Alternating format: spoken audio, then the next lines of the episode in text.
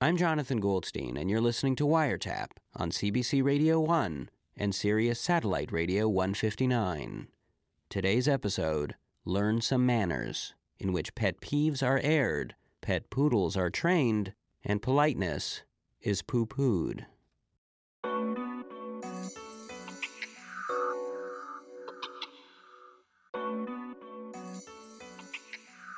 I hate it when I let someone into traffic and they do not acknowledge my selfless gesture with a wave. I hate it when physically able people push the automatic door opening button.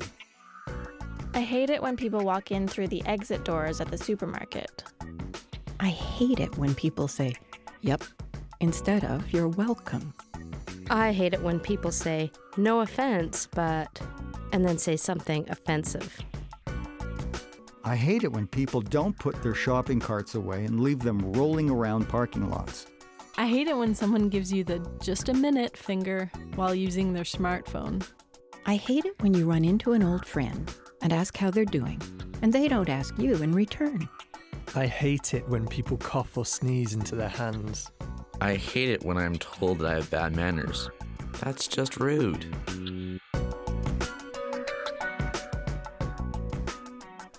I hate it when I see a car race through a red light, only to see it pull into a McDonald's drive through a block later. I hate it when you catch someone picking their nose and they look at you like you're the one doing something wrong.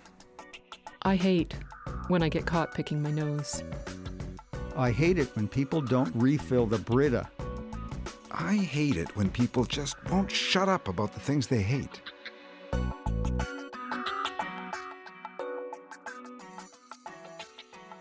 When we hear the word manners, we always think it means what not to do, right? And I feel like eh, ideally there could be a more proactive stance. This is Henry Alford, author of the book Would It Kill You to Stop Doing That? A Modern Guide to Manners. I spoke with him about manners and what might be a better way to approach them. I don't know. I guess I would fall back on Samuel Johnson's definition of good manners, which is fictitious benevolence. That it's sort of like a little, it's a little bit of theater that you have to put on.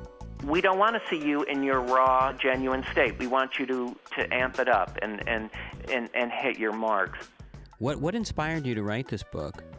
Oh, it started with my reverse apology campaign.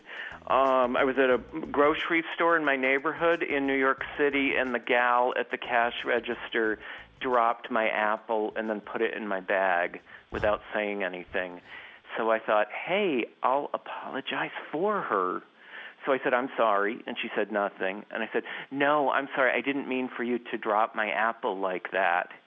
At which point she sort of, you know, stared off into the mid distance as if receiving instructions from outer space. So it started this like six week long period in my life where I would say out loud the apologies that other people owed me. I, you know, I guess you you were being. I'm, I'm sorry, I'm cutting you off here, but I I, I just, you know what? I'm not going to cut you off. Sorry, continue. yes. Oh, I should have a little bell for each time you offend me during this interview, shouldn't I? So, uh, so anyway, you're saying you were encountering all these bad manners. Bad manners are pandemic. You can find them anywhere in the world. You know, it's interesting. I think you find them least often in tiny communities. Like go to an island. That's where manners are really good because there's so much accountability. If there are only 20 of you living on the island, you can't get away with much. Uh, so, uh, of which, I mean, uh, so one of the uh, uh, surprising things that you mention in your book is how prison is actually a good place to learn manners. Yeah. Well, I mean, if I said to you, you know, cutthroat, uh, attention to detail and hierarchical status, you might think I'm talking about an Edith Wharton novel, but no, in fact, I'm talking about prison. Uh, I interviewed a prisoner and said, Can you discuss some of the manners um, specific to to prisons and he this guy went off on like a three minute screed about uh never go to the bathroom when someone else is standing within three feet of you you never get more than five or six inches behind someone in a line unless you're forced to whenever you get up from a dinner table you rap you you knock three times on the table What's that about? I think it's about not making sudden Oh. sudden movements. And another place with very specific codes of conduct, uh, as you discovered on a recent trip there, is Japan. Yeah. Well, that is the that is the Fort Knox of the World Manners Reserve.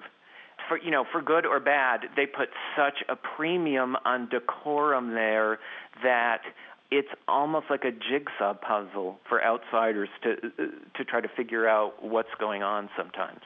You know, there's no tipping there. So my boyfriend and I had lunch in mm. Tokyo one day and we left the equivalent of 11 cents by mistake on our table. We left the restaurant and we were 2 blocks away and we heard these feet running after us and it was the waitress with the, you know, 20 yen or whatever that we had left accidentally. And and I mean, you don't even have to go as far as Japan to encounter uh, different kinds of customs. I live in Montreal, and whenever I visit Toronto, I, I'm always surprised by how no one lines up for the bus there. Like everyone just uh, rushes in when the bus arrives, which Oh, I find really interesting. Yeah. Well, I mean, that's why 21st century manners are so complicated. You know, it's no longer the case that you can just have a uh, an Emily Post list of do's and don'ts. I feel like every day the average person walks through about five or six different manners microclimates right? And you, you have to keep asking yourself, well, can I answer my cell phone here? Can I swear here? And so I think the takeaway is, you know, let the locals establish the the politic and then conform or, or fit in. So where do you draw the line? Like, how far should you go to di- to display good manners? Like, I'm thinking of a story you tell in the book that involves wiping down the the toilet seat in a public washroom, even though you've not used the toilet seat. Yeah, I do feel like life is a public bathroom, and and we are all perpetually inheriting the toilet seat. So yeah, I am someone who is putting together a big wad of toilet paper and then wiping off the seat, even if I didn't use that John. Um, And and is and is your sense of good manners something that you were brought up with? Because I mean, like I, I remember when I was a kid, my parents uh, seemed to just have their own code of behavior entirely. Like uh, my mother would take me grocery shopping, and if she wanted half a dozen eggs, she would just tell me to like rip the the egg carton right in half you're and ripping, just you were ripping the cardboard box in half. yeah. Wow.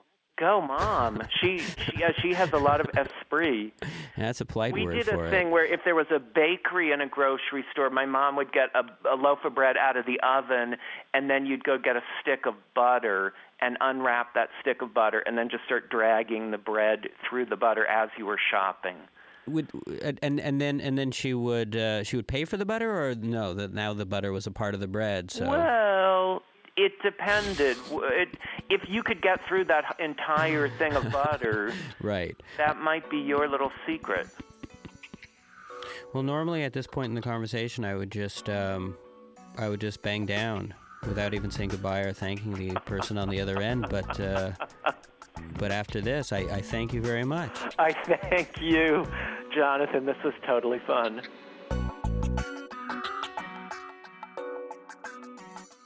As it probably was for a lot of people, my mother was the first person who really taught me about manners. During a recent car trip, I spoke with her and my father about matters of social etiquette. Call it a refresher course, if you will. One of my first queries Supposing you're in a store and there's only one sale item left, and you and someone else are both reaching for it at the same time. What do you do? Oh my god, I'd probably tear it out of her hands, you know me, for a sale. Really, would you? Oh yeah, for a sale, I'd kill somebody. Yeah. If I really, really wanted it and I thought it was very important and it was a fantastic deal, oh, I'd make sure I got it. But then let's say you got into an altercation with the person, and then later on you're at a party, and that same person is there and good friends with the host. Would you, well, how would you deal with that situation? I would die. I would want to kill myself. It would be terrible, terrible. I'd feel so embarrassed. It's terrible. Dad, what do you do if uh, if you're at a party and you're introduced to somebody who uh, earlier you had gotten into uh, an altercation with? Yes, we did meet once before, I'd say. Well, let's say the guy was like, "Yeah, we did meet before." This guy practically clawed uh, a pair of socks that were on sale out of my hands at the uh, at the shopping mall earlier. Oh, is that right? I, I really don't remember, but if you say so, I guess I did. He says bygones be bygones. And let's say the guy wasn't as kind of receptive to letting the bygones be bygones. Well, because things had gotten really ugly. I mean, you had like had to sort of uh, shoulder this guy out of your way in order to get the last of these tube socks. Well, I, I guess I shouldn't have gotten so uh, passionate about a pair of socks, but you know these things happen, and uh, you know I want to enjoy myself. I don't want to dredge up some some stupid memories about a pair of socks that I happened to beat you out for. I'll send you a pair in the mail. Give me your address if it's going to bother you that much. I mean, I can get nasty too if this guy's going to get nasty. And if he gave you his address, would you actually send him the socks in the mail? No. Why should I? And uh, I'm enjoying them, by the way. They're very, they're warm, they're comfortable, and they fit into my shoes perfectly. And they're good looking too. That's why I fought so hard for them. So you would taunt him? well, a little bit, I guess. Because he's being petty. I might as well get down to pettiness with him, you know. And if the guy's like, I'm perfectly prepared to forget all about it. I just want you to drop those socks in the mail for me, like you like you offered. If you want them that badly, you'll get them. Would you wash them first? Of course I would. I mean, I'm I'm not an animal.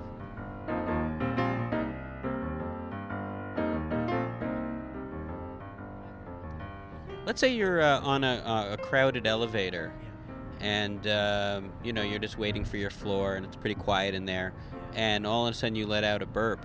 Yeah. You mean it- it just came out uncontrolled suddenly? Yeah. I'd be very embarrassed, but I'd say, "Excuse me, I'm sorry." Oh, so you would actually acknowledge it? Yeah, if it's loud enough, I mean, people are gonna hear it. So I say, "Excuse me, um, I've got some stomach problems. Maybe I ate something that that didn't agree with me, and uh, it had a disagreeable effect on me, and I just belched. I just couldn't control it. Excuse me." Wait, so you would you would explain all that to the? no, I wouldn't explain all that. I'd just say, "I'm not feeling well this morning. Excuse me." None of their business. I just say I'm I belch because I don't didn't feel well. I don't feel well. That's all. I realize we're in close quarters here in this elevator. It's it's uncomfortable for you people, but I'm sorry.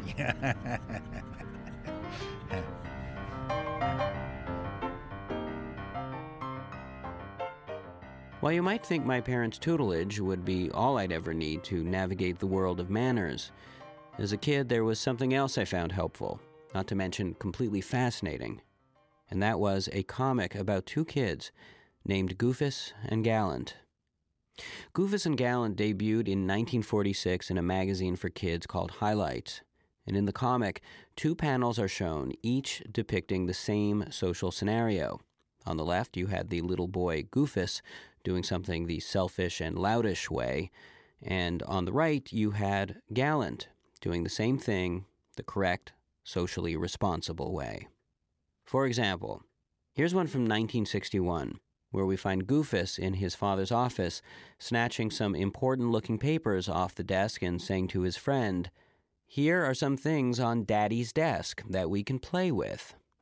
While beside it, in the next panel, you see Gallant talking to his friend and saying, I never touch anything that's on Daddy's desk unless he says I may. Or here's another one where we see Goofus on the left telling his mother to sew a button for him, while Gallant on the right is shown putting his arm around his mother and politely asking, Will you please sew on this button? Maybe Gallant was the one you were supposed to emulate, but Goofus was the one you flipped open the magazine to see, the one who had pizzazz, the one who seemed like he'd be more fun to hang out with. Having grown up with these two little boys as role models, I've always wondered what would have become of them once they'd grown up, once life social scenarios became more complicated than just doing what Mummy and Daddy told them. As a mild mannered, gallant type myself, I picture Goofus getting all the breaks, living large, doing as he pleases. But I'd like to imagine that one day, Gallant would have his revenge.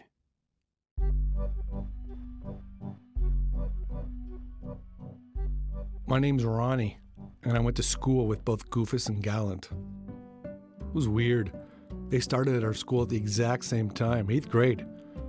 Everyone thought they were brothers, but it turns out their fathers were just transferred at the same time to the cereal plant in town. Gallant sits down in the front row and starts sucking up to Mr. Anderson, the English teacher.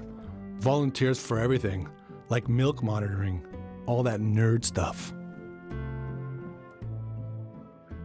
I'm Ted. I worked with Gallant for two years. That freak belonged to the cult of manners. Talk about a true believer. I rode an airplane with him once, and he wouldn't start eating his meal until everyone was served. My name's Sheila. I was classmates with Goofus back in high school. My memory of Goofus is that people saw what they wanted to. I was drawn to him because I sensed he was hurting inside. That's why he put up that wall and was rude. I knew they'd find a way to make him pay, though. They always do. My name is Natalie. I'm a former classmate. Gallant was one of the few mature guys in our high school. Sensitive. We used to talk about James Taylor during lunch. I thought he was the perfect gentleman. And of course, my parents loved him. But when someone's that polite, to the point of having that moony quality, it gets to you. It finally dawned on me that he used that politeness as a way of controlling me. That was what it was all about. He followed the rules because it gave him the advantage. My name is Paul, and I went to college with Gallant. Gallant just didn't get it when it came to relating to people. He'd walk into a party and suck all the air out of the room. He'd say words the proper way that no one normal ever does. He'd say things like, don't act immature.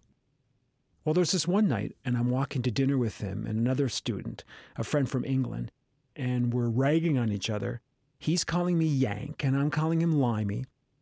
Gallant breaks in to inform us that limey comes from the British Navy, eating limes to avoid scurvy. Blah, blah, blah. Gee, thanks, Gallant. Dork. Gallant was the total company man. There's not a buzzword he didn't use to death. We're at a strategy meeting one day, and he actually says, If you fail to plan, you plan to fail. I had to avoid making eye contact with Tony another coworker, because I knew we would both lose it and get in trouble. My name's Laura. I worked with Gallant. I don't really understand what pushed Gallant over the edge, but what happened that night was a disgrace. It was supposed to be a nice event for charity. So he was served on the right rather than the left. I mean, who even pays attention to that stuff? Especially at a fundraiser. It's weird how everything came full circle, though. I mean, how weird is it that Goofus, of all people, was the one assigned to serve that table? My name is Dean. I was serving with Goofus that night. Goofus told me in the kitchen he had a bad feeling about that night. It was weird because he's not usually superstitious. I was still in there putting garnishes on the plates when I heard the altercation. I just thought someone was getting chewed out for dropping a tray or something. I'm David Shipley, Deputy Mayor. I was at the next table. Everything's normal. The waiters are bringing the entrees out and whisking the salads away. Suddenly, this nice looking man at their table explodes in rage. He screams out, Right is wrong. You never serve a gentleman on the right. The poor server's just looking at him in shock. And then, before anyone can move, he puts one hand on top of the server's head, the other on his jaw, and just snaps his neck, Delta Force style. Then he sits back down and puts his napkin in his lap.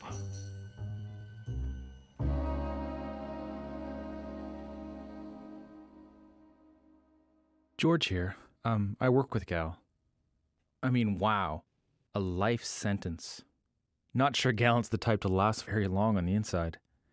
But I can definitely imagine him being very helpful with the other inmates, making chore wheels, making bunk beds, and all that.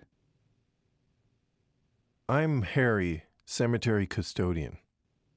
Goofus's tombstone is not marked well and it's hard to find, but the teenage kids have started making pilgrimages to it. They go there and they get drunk and weepy. I find their beer cans and wine bottles along with flowers and notes saying stuff like, You spoke truth to power and they killed you for it. I'm thinking, You want to make them out to be your hero? Go crazy. I don't care. Just don't leave your crap all over the ground for me to clean up. Didn't anybody ever teach these kids any manners?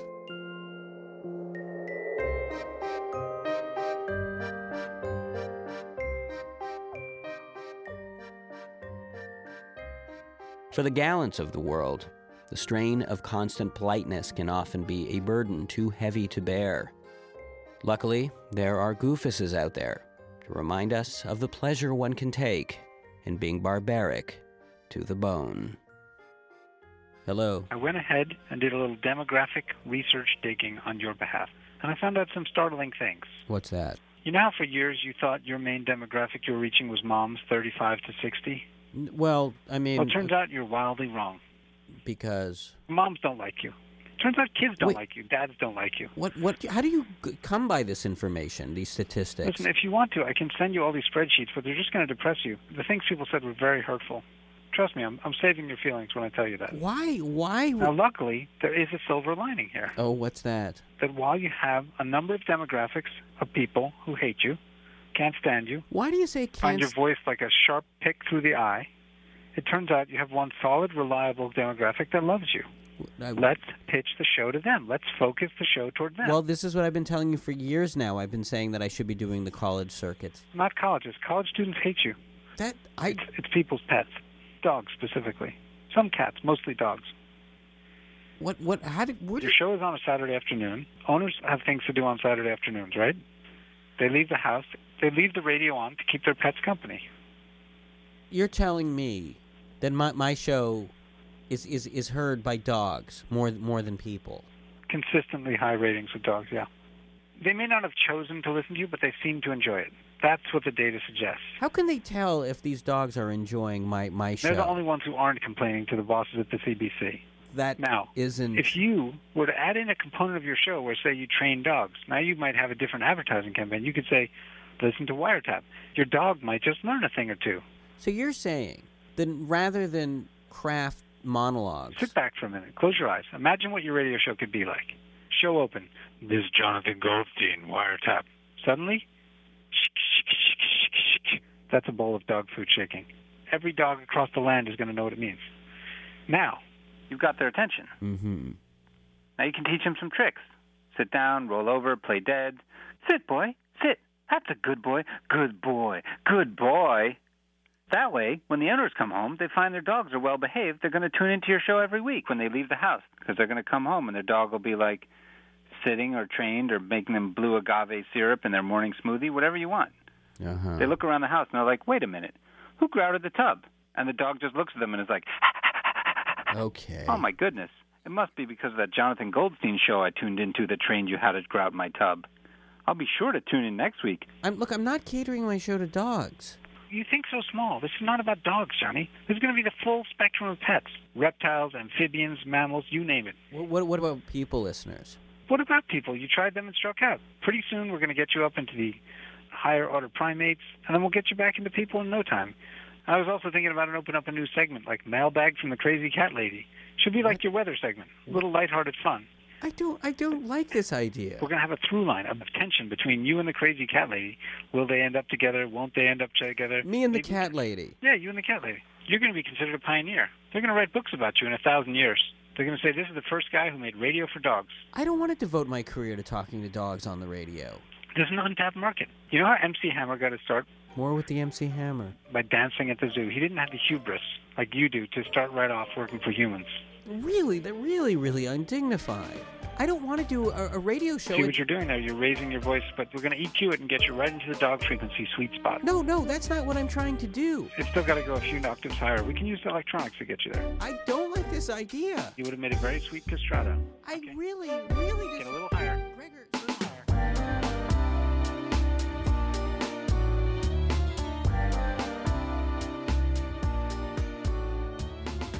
On Wiretap today, you heard Buzz and Dina Goldstein, Gregor Ehrlich, and Henry Alford, author of Would It Kill You to Stop Doing That? You also heard Goofus Gallant Rashomon by Jim Stallard, a version of which first appeared in McSweeney's. Special thanks to John Tielli, James Irwin, and the men and women of CBC Montreal for reading it, and for also reading the bad manners gripes you heard at the beginning of today's show. They were submitted by our listeners. Wiretap is produced by Mira Wintonick, Crystal Duhame, and me, Jonathan Goldstein. Subscribe to the podcast at cbc.ca slash wiretap, where you can also download the latest Wiretap ringtone. Excuse me, I've got some stomach problems. I just belched. I just couldn't control it. Let your cell do all that fancy manners stuff so you don't have to with every ring of your phone.